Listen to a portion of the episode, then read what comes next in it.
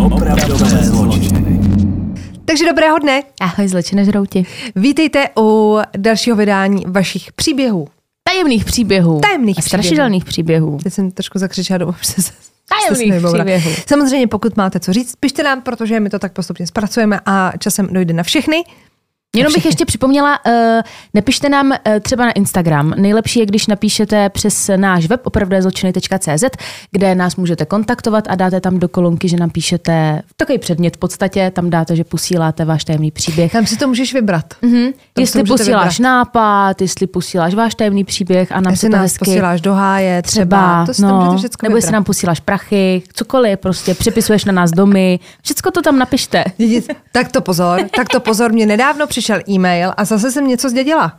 Přátelé, zase jsem něco zdědila, psal mi pán s azijským jménem, potřebuje nějaký cash teda ode mě na to, aby, možný. aby, jo, furt to funguje. Já mám takového dědictví, děcka, já až se to jednou vrhnu, já budu rentier. Počkej, a co po tobě chce?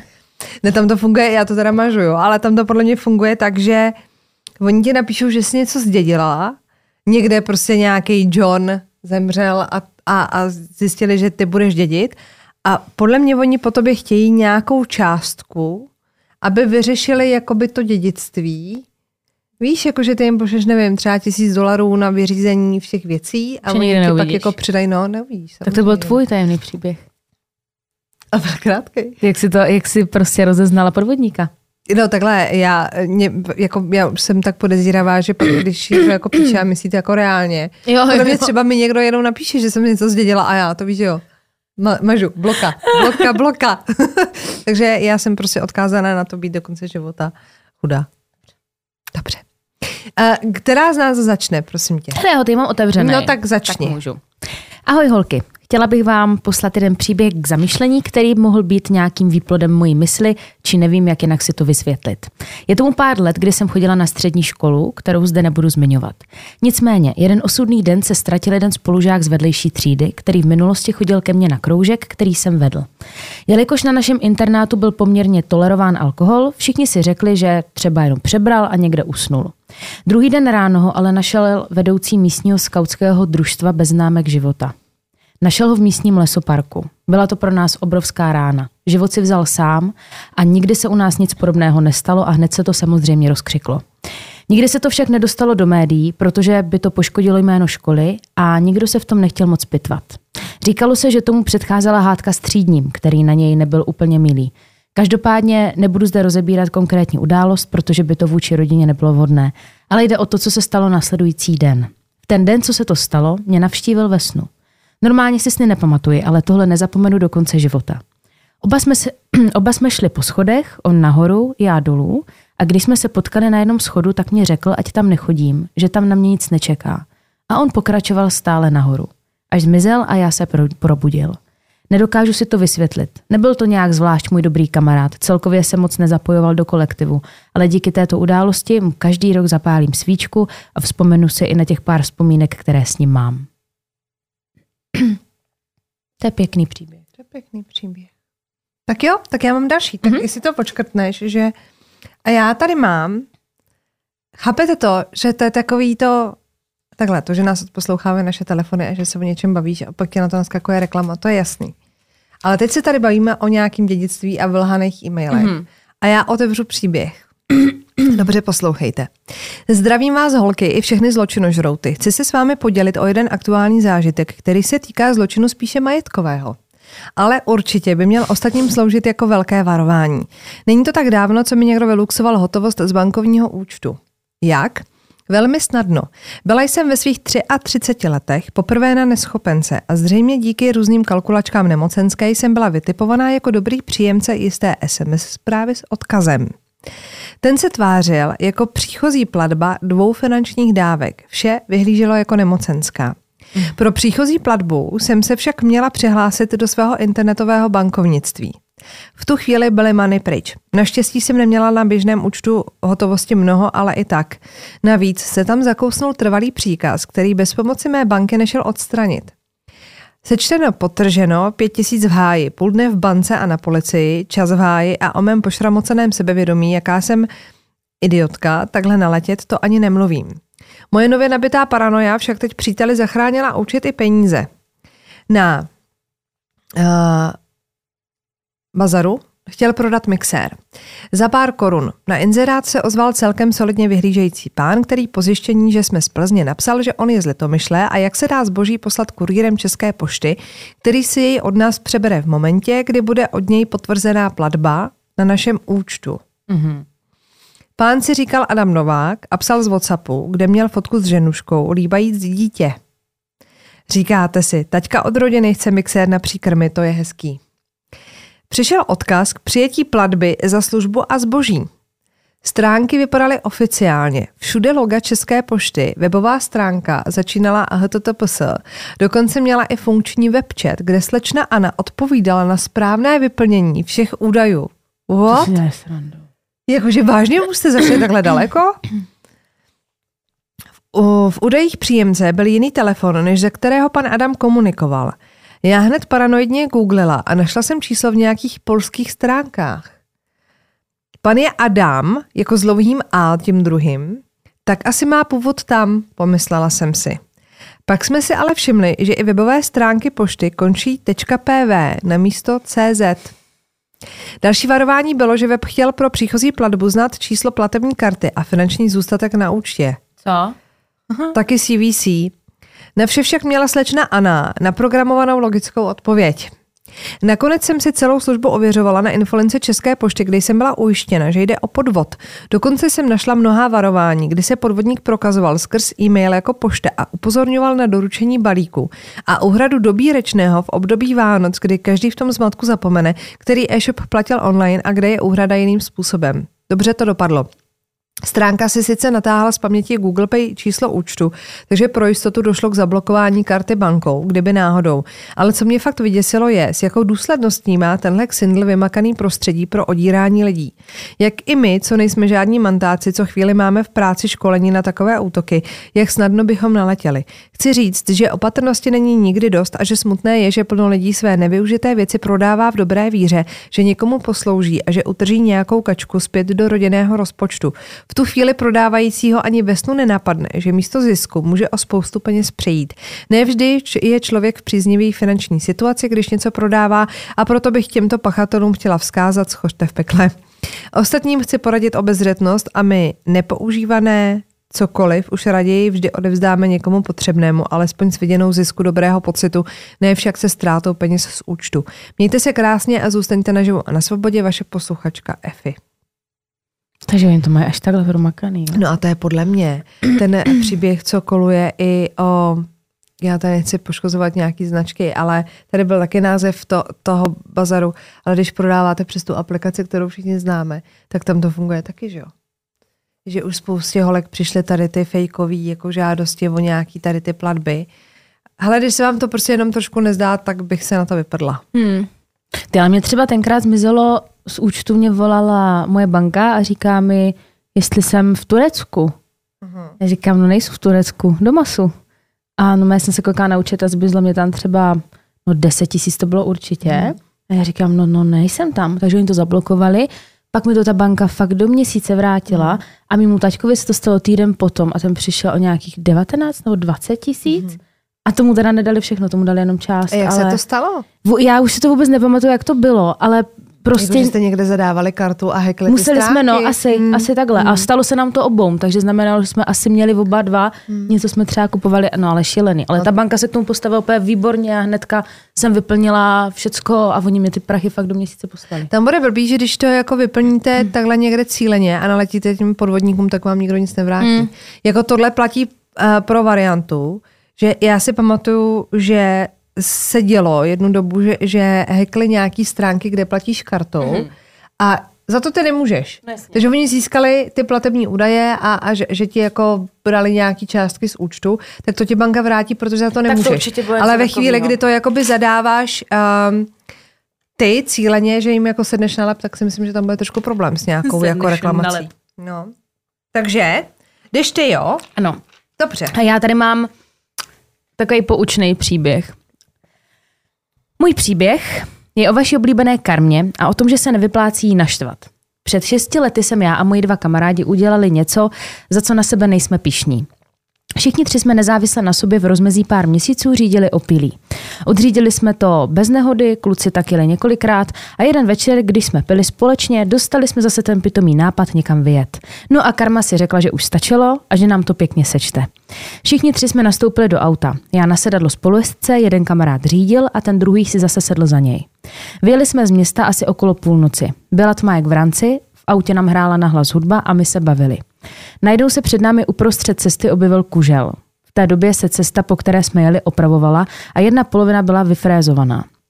Řidič strhl volant na vyfrézovanou část vozovky a v té chvíli jsme mohli jet něco přes 100 km v hodině. Auto dostalo smyk, párkrát hodilo zadkem zprava doleva, pak najelo na vyšší část silnice a nás to vyhodilo do vzduchu. Oba kluci někdy v tu chvíli vypnuli. Já zůstala celou dobu při vědomí.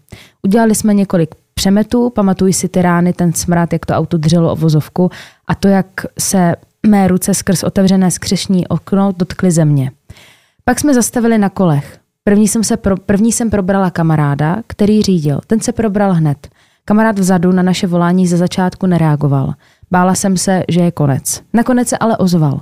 Ale když jsme na něj posvítili, byl celý od krve. Pak se vše seběhlo hrozně rychle. Já a řidič jsme vylezli z auta a to bylo šíleně zmačkané. Kdo si zastavil a zavolal sanitku a než přijela sanitka, mluvili jsme s kamarádem vzadu, aby zůstal při vědomí. Pak nás všechny naložili do sanitek a odvezli do nemocnice. Já měla pomožděnou ruku, odřeniny modřinu od, a modřinu od pásu. Řidič měl pár malých tržních ran a byl dotlučený. Kamarád, co byl vzadu, měl otevřenou zlomeninu čelisti a na měsíc mu zdrátovali čelist. Ale všichni tři jsme měli velký štěstí a z toho auta moc nic nezbylo. Já pak nemohla měsíc jet v autě rychleji jak 70 km v hodině. Jak jelo auto rychleji, svírala mě hrozná úzkost. Od té doby bych už nikdy opilému řidiči nesedla. Radši si celou cestu půjdu pěšky. Po tomhle zážitku bych nejradši všem, co řídí opilí, předala ten strach, děs a hrůzu, co jsem prožila, aby je to odvedlo od řízení v opilosti. My vyvázli, ale spousta lidí takové štěstí nemělo a často to odnesou i jiný. No. No. Podepsat se pod to. Prostě ne. I když máte dvě piva, tak prostě ne. Je to ta největší blbost. No a další blbost, kterou můžete udělat, je uh, stopovat. Máme tady příběh. Ah. Když mi bylo 16 let, jezdila jsem na praxi do Vysokého míta, ale bydlím v Hradci Králové. Každý pátek jsem jezdila s kámoškou stopem. Důvod byl, že v té době startky, cigarety, stály 32 korun a autobus taky. Takže cigarety na víkend byly jasná volba. Byli jsme dvě, takže přece o co jde. Měli jsme pravidlo, že kamiony ani nákladáky nebereme. Takhle to dlouho fungovalo bez problému až do jednoho dne. Byl pátek a nikdo nám ten den prostě nechtěl zastavit. Bylo už celkem hodně hodin, takže říkám kámošce, hele kašlem na to, bereme vše. Kámoška souhlasila, protože měla rande s borcem. Čekám a najednou vyjela bílá dodávka. Říkám, hele beru. Zvedla jsem palec a hele, dodávka zastavuje. Mm-hmm. My jupí, jupí a běžíme. Otevřeme dveře a tam sedí sakra divnej týpek. Hubený, vrázčitá tvář, bílý vlnitý vlasy, v hubě cigáro a žluté prsty od cigaret. Dost jsme se zarazili. Najednou říká, tak holky, jedeme? Kývili jsme na sebe a nalezli do dodávky. V autě to dost smrdělo a z týpka šla prostě divná energie. Ale co, nám se přece nemůže nic stát.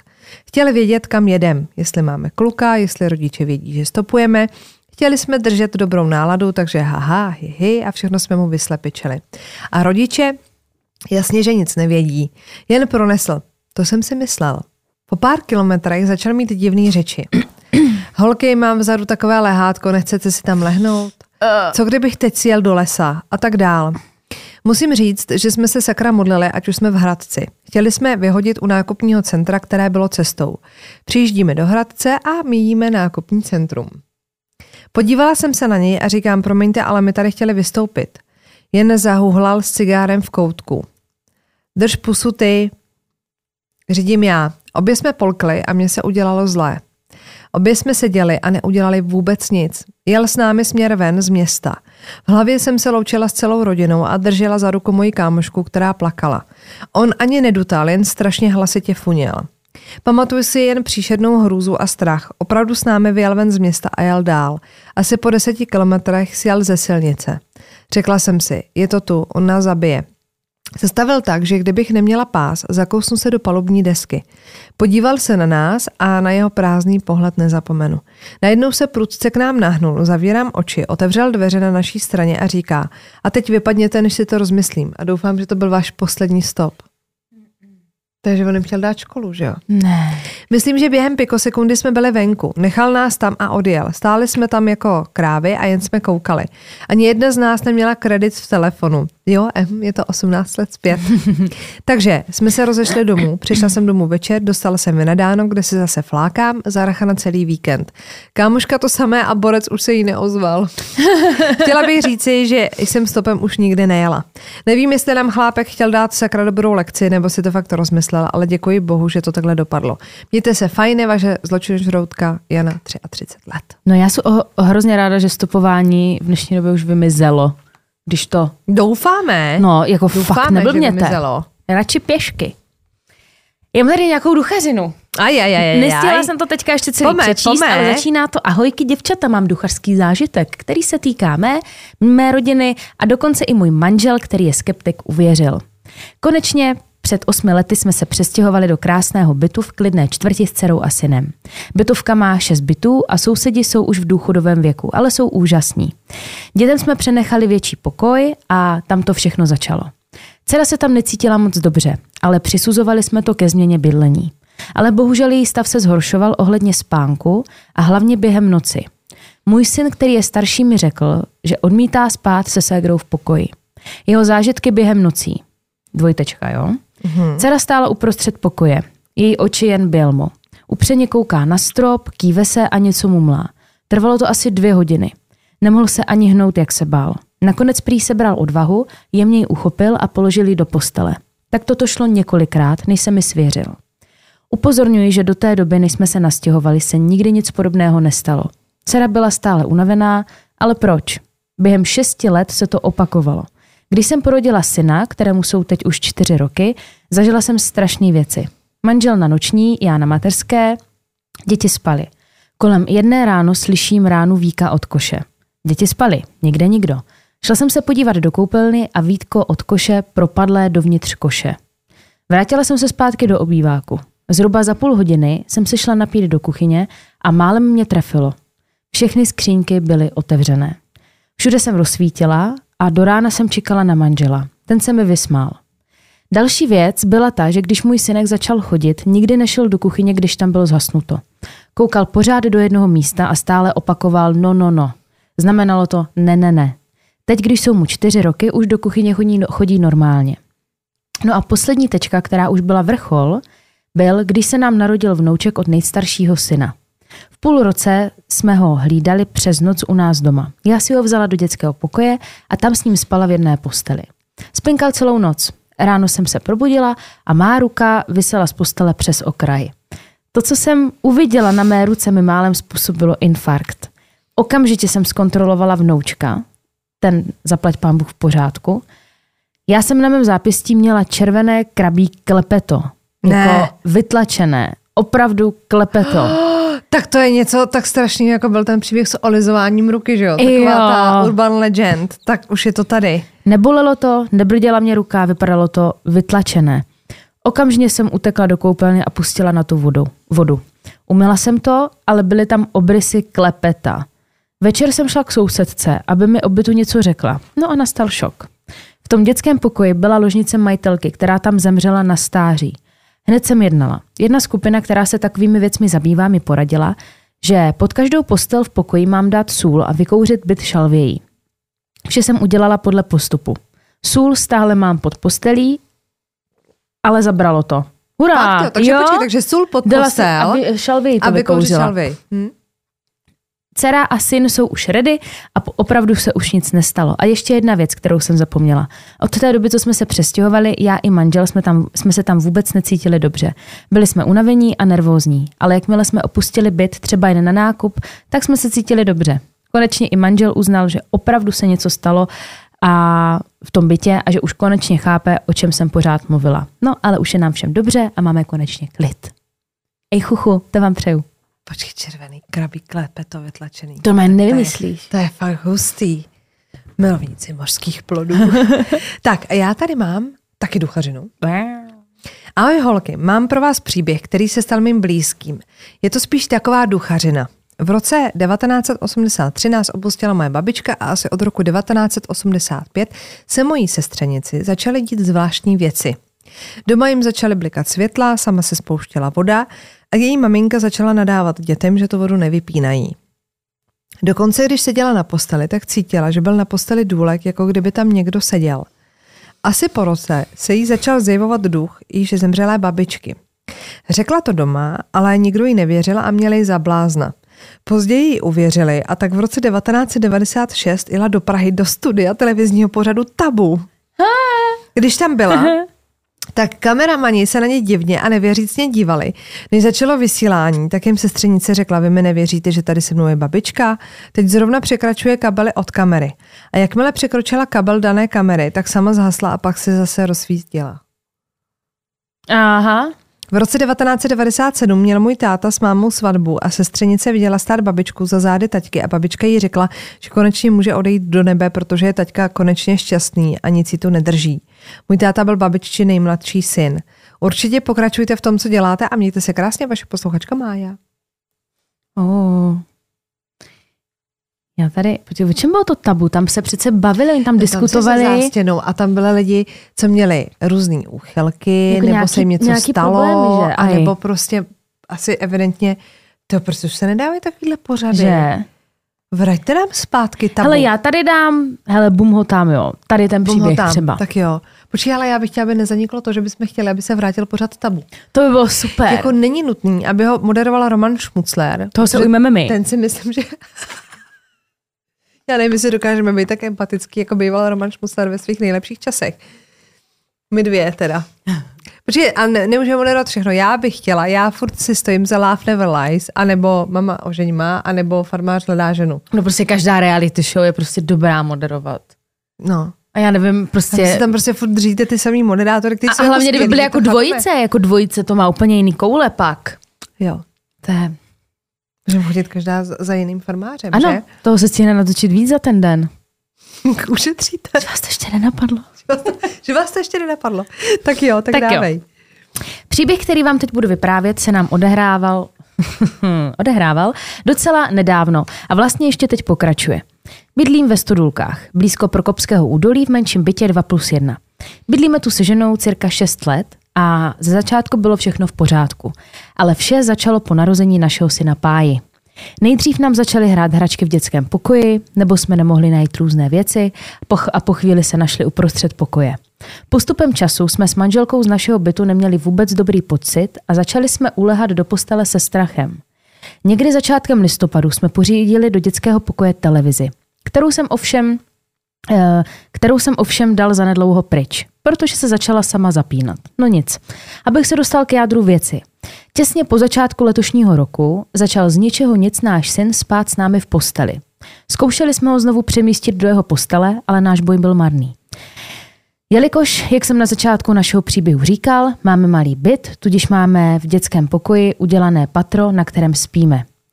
Jednu noc se syn strašně budil. Pořád cestoval po posteli a křičel a v průběhu noci se počurával. Mysleli jsme si, že jsou to noční můry, ale nebyly. Ráno, když se probudil, stěžoval si, že ho bolí nožičky. Myslel jsem si, že to je tím, jak roste a přece se celý den prakticky nezastaví a jenom běhá. Dvě nebo tři noci byl klid a potom se to stalo. Šli jsme spát všichni tři relativně brzo, cirka v 9 hodin večer. Všichni jsme usnuli. No a v 0.45 hodin ráno nás probudila obrovská rána. Já jsem se okamžitě probudil a nevěděl, která bije. Žena začala hrozně křičet a já jsem seskočil z postele dolů a začal jsem hledat malého páju na zemi. Ano, ta rána byla od toho, že spadnul z našeho patra, ale nemohl jsem ho najít. Pod naším patrem máme skříňku, na které jsou fotky, hodinky a občas i nějaká ta hračka. Protože jsem ho na zemi nemohl najít, rychle jsem rozsvítil a najednou jsem si všiml na té skříni. Všechny obrázky stály na svém místě, dokonce i moje hodinky tam stály tam, tam stály, jak byly a co bylo nejšilenější, malej se vůbec neprobudil a neměl ani modřinu. Jakože on spadl z toho patra a narazil do té skřínky. Hmm. A ty to patro muselo být strašně vysoký. Jako to nebudeš mít ve dvou metrech. Pane bože. Zavolali jsme známé, která je e, senzibilní a mluví k duším i duchům. Hned nám přišla odpověď. Hned na další den přijde. A co jsme se nedozvěděli? Strašně nás to šokovalo. Za naším malým štěstíčkem začal chodit duch nějaké staré paní. Říkala nám, že ta paní měla v minulosti syna a náš pája mu nějakým způsobem ublížil a ona se zasekla, že až jednou umře, tak ho bude strašit. Takže bolest nožiček bylo tahání od toho ducha a pád z patra také. Udělalo to tak, aby ho vystrašila, ale ne mu ublížila. Zároveň jsme se dozvěděli, že na místě, kde bydlíme, byl před x stoletími masový hrob, takže se přes nás uvolňuje strašně moc duchů, který nám dělají zle. S rodinou hledáme nový byt. No, to se nedivíme. Tak to děláte dobře. Bože můj. Masový hrob. Tak, tak těch amerických hororech indiánský pohřebiště. Ale já bych vám chtěla říct, že během dovolené v Ománu, ono to na Instagramu vypadá hrozně jako všechno hezké a zalitý sluncem, ale pojďme si nalít čistého vína barčatový. Tak první dvě noci my jsme v tom pokoji vůbec nemohli spát, ale tím způsobem, že ve čtyři ráno sedíte na terase a nemůžete spát. A já jsem přesvědčená o tom, že třeba ten pokoj nebo ten komplex, kde byly ty pokoje, ten byl taky na nějakém pohřebišti. To tak prostě to máš někde úplně bokem, že? To nemáš jako ve městě. To máš u toho no, tak ten Oman je, jakože tam jsou takhle naplivaný ty komplexy, je tam to město, tam takhle v Ománu jako není nic. Reálně jako nic. Mm-hmm. Pouštěli jsme si dokument o Ománu, měl 30 minut a vím, že tam odsud eh, pochází kadidlo, a kadidlový strom, kadidlový strom nemůžete přesadit, a protože by to znamenalo, že nepřijímáte dary. A ještě řekni, že nemakaj. A ano, a Ománci jako takový, takhle, on ten dokument byl ale jako starý, jo, byl z nějakého roku dva, nevím, nic, ale bylo to po roce 2000. Podle mě a tam právě jako by se řešilo, že Ománci nepracují, že všichni ty pracovníci, kteří vás obsluhují v těch komplexech nebo kteří prostě prodávají někde, tak jsou třeba Indové, nebo prostě jiní přistěhovalci, ale Ománci jako takový nepracují. To mi zařídit, co? No a evidentně teda stavějí ale pokoje, tak to je poušť, že jo? To je prostě poušť, nadá nic.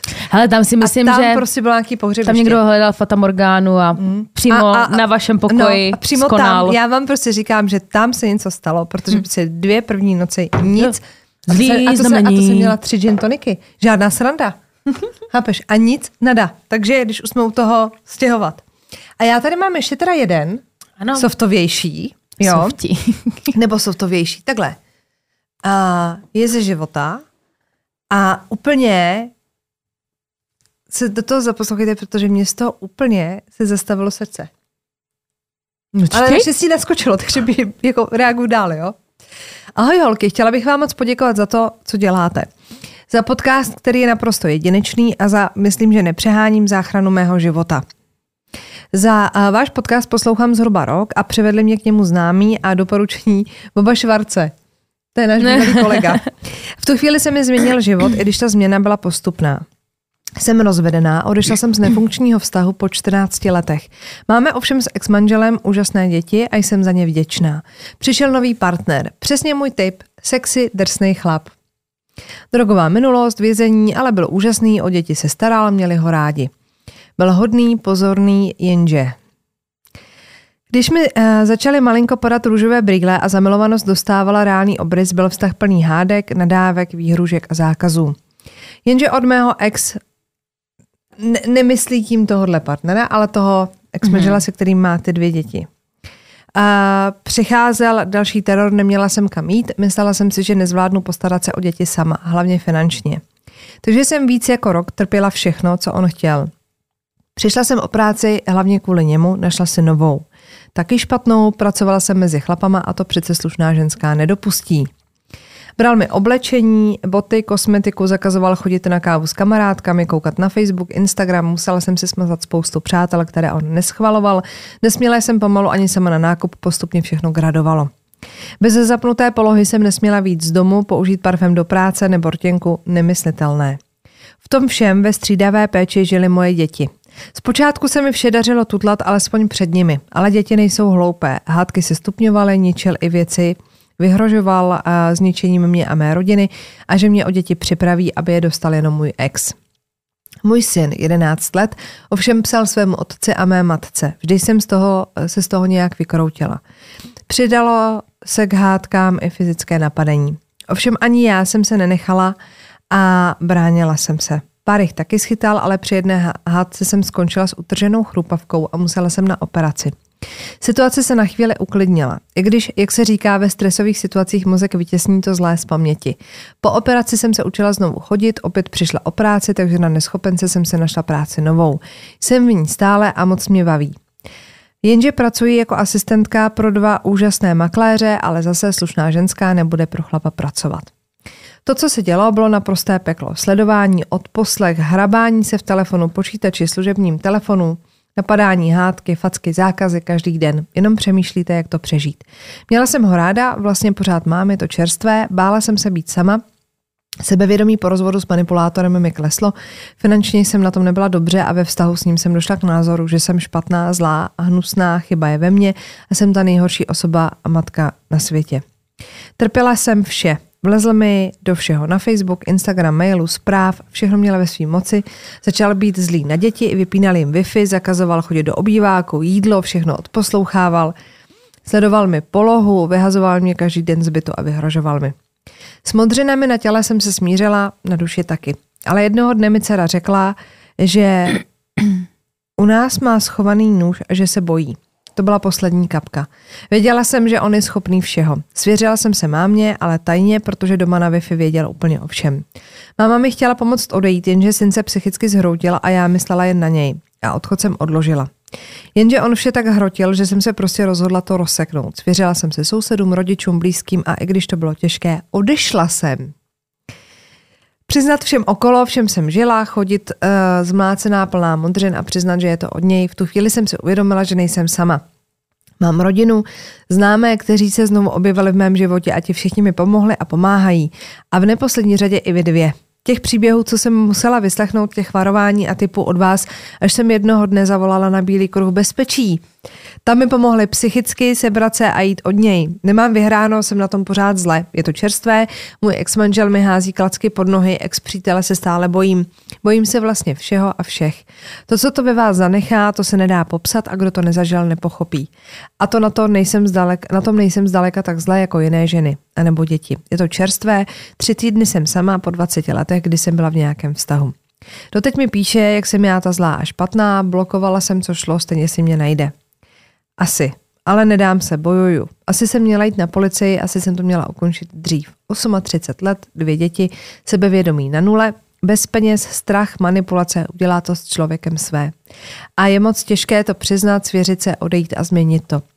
Díky vašim podcastům jsem věděla, kam se obrátit. I tu aplikaci Bright Sky mám podle všeho vašeho typu nainstalovanou a díky vám jsem v sobě našla odvahu ukončit tu hruzu a zkusit jít dál. Tímto bych vám chtěla poděkovat, pokud jste dočetli až sem. Pokračujte v tom, co děláte, jste úžasné a měníte naše životy. Omlouvám se, pokud píšu nesrozumitelně s chybami, nervy stále pracují. Krásný večer, mějte, ahoj Ivča. Já jsem to úplně to, je, jako... to je tak strašně krásný. Já prostě nechápu, jakože třeba když je ta žena jako v pozici, kdy má takýhodle a blba doma a ví to i ten jako ex-partner, že jako já chápu, že už jako nejsi svoji, ale začneš tomu člověku ještě jako přidávat. Jo. Hm. Víš, jako že a tam přece to, co, co věděl, to pořád no. jako máma tvých dětí. No ona říkala, že ten syn to všechno říkal, že jo. Musím Takže... říct, že jsi neskutečně statečná a já, já třeba mám ve svém úplně nejbližším okolí přesně to, co popisovala ta paní a nedávno se právě stalo, že taky konečně po x letech eh, ten dotyčný nebo dotyčná odešel od svého partnera a mám to z první ruky a je to strašně těžký pro tu ženskou nebo pro toho chlapa, když to ještě nějaká finanční situace, jsou třeba do toho zapletené děti. Jako nedokážu si to ani představit a když to vidím takhle hned z první ruky, tak tak strašně obdivuju všechny ty ženský a chlapy, co se dokážou zvednout a prostě od toho partnera odejít je to, mám z toho strašnou radost, že těm lidem to jako dojde a už si nenechají srát na hmm. A nenechají se ponižovat a to, to byly hrozné věci. Ale to Tak jo, a pojďme tuhle tu softovější část vašich příběhů ukončit tady tím hezkým koncem. Strašně ti fandíme, strašně držíme pěstě vám všem. A tady vidíte, prostě jde to. prostě to jde a za ten život vám to prostě nestojí a má to jenom jeden, na to myslete, prosím. Takže, vy, co vám stačila tady ta softovější verze, tak vy s vámi se loučíme, mějte se krásně, zůstaňte na svobodě a naživu. A vy, co chcete pořádnej hardcore, tak, ale budeme pořád oblečený, no, tak uh, na našem klubu je pokračování. A fakt to bude jako hardcore teda, jo, když říkal Luca. jsme jako, že masaker. Tak já se jdu. Počkej, tak to ještě ne. To až budeme zoufalejší, tak se sníkneme. To vždycky přijde, to už je poslední možnost. Pak už nemáš kam jít, chápeš? Ty jo. Tak jo. Takže tak se na, na kvalitu vašich příběhů. Tak papa.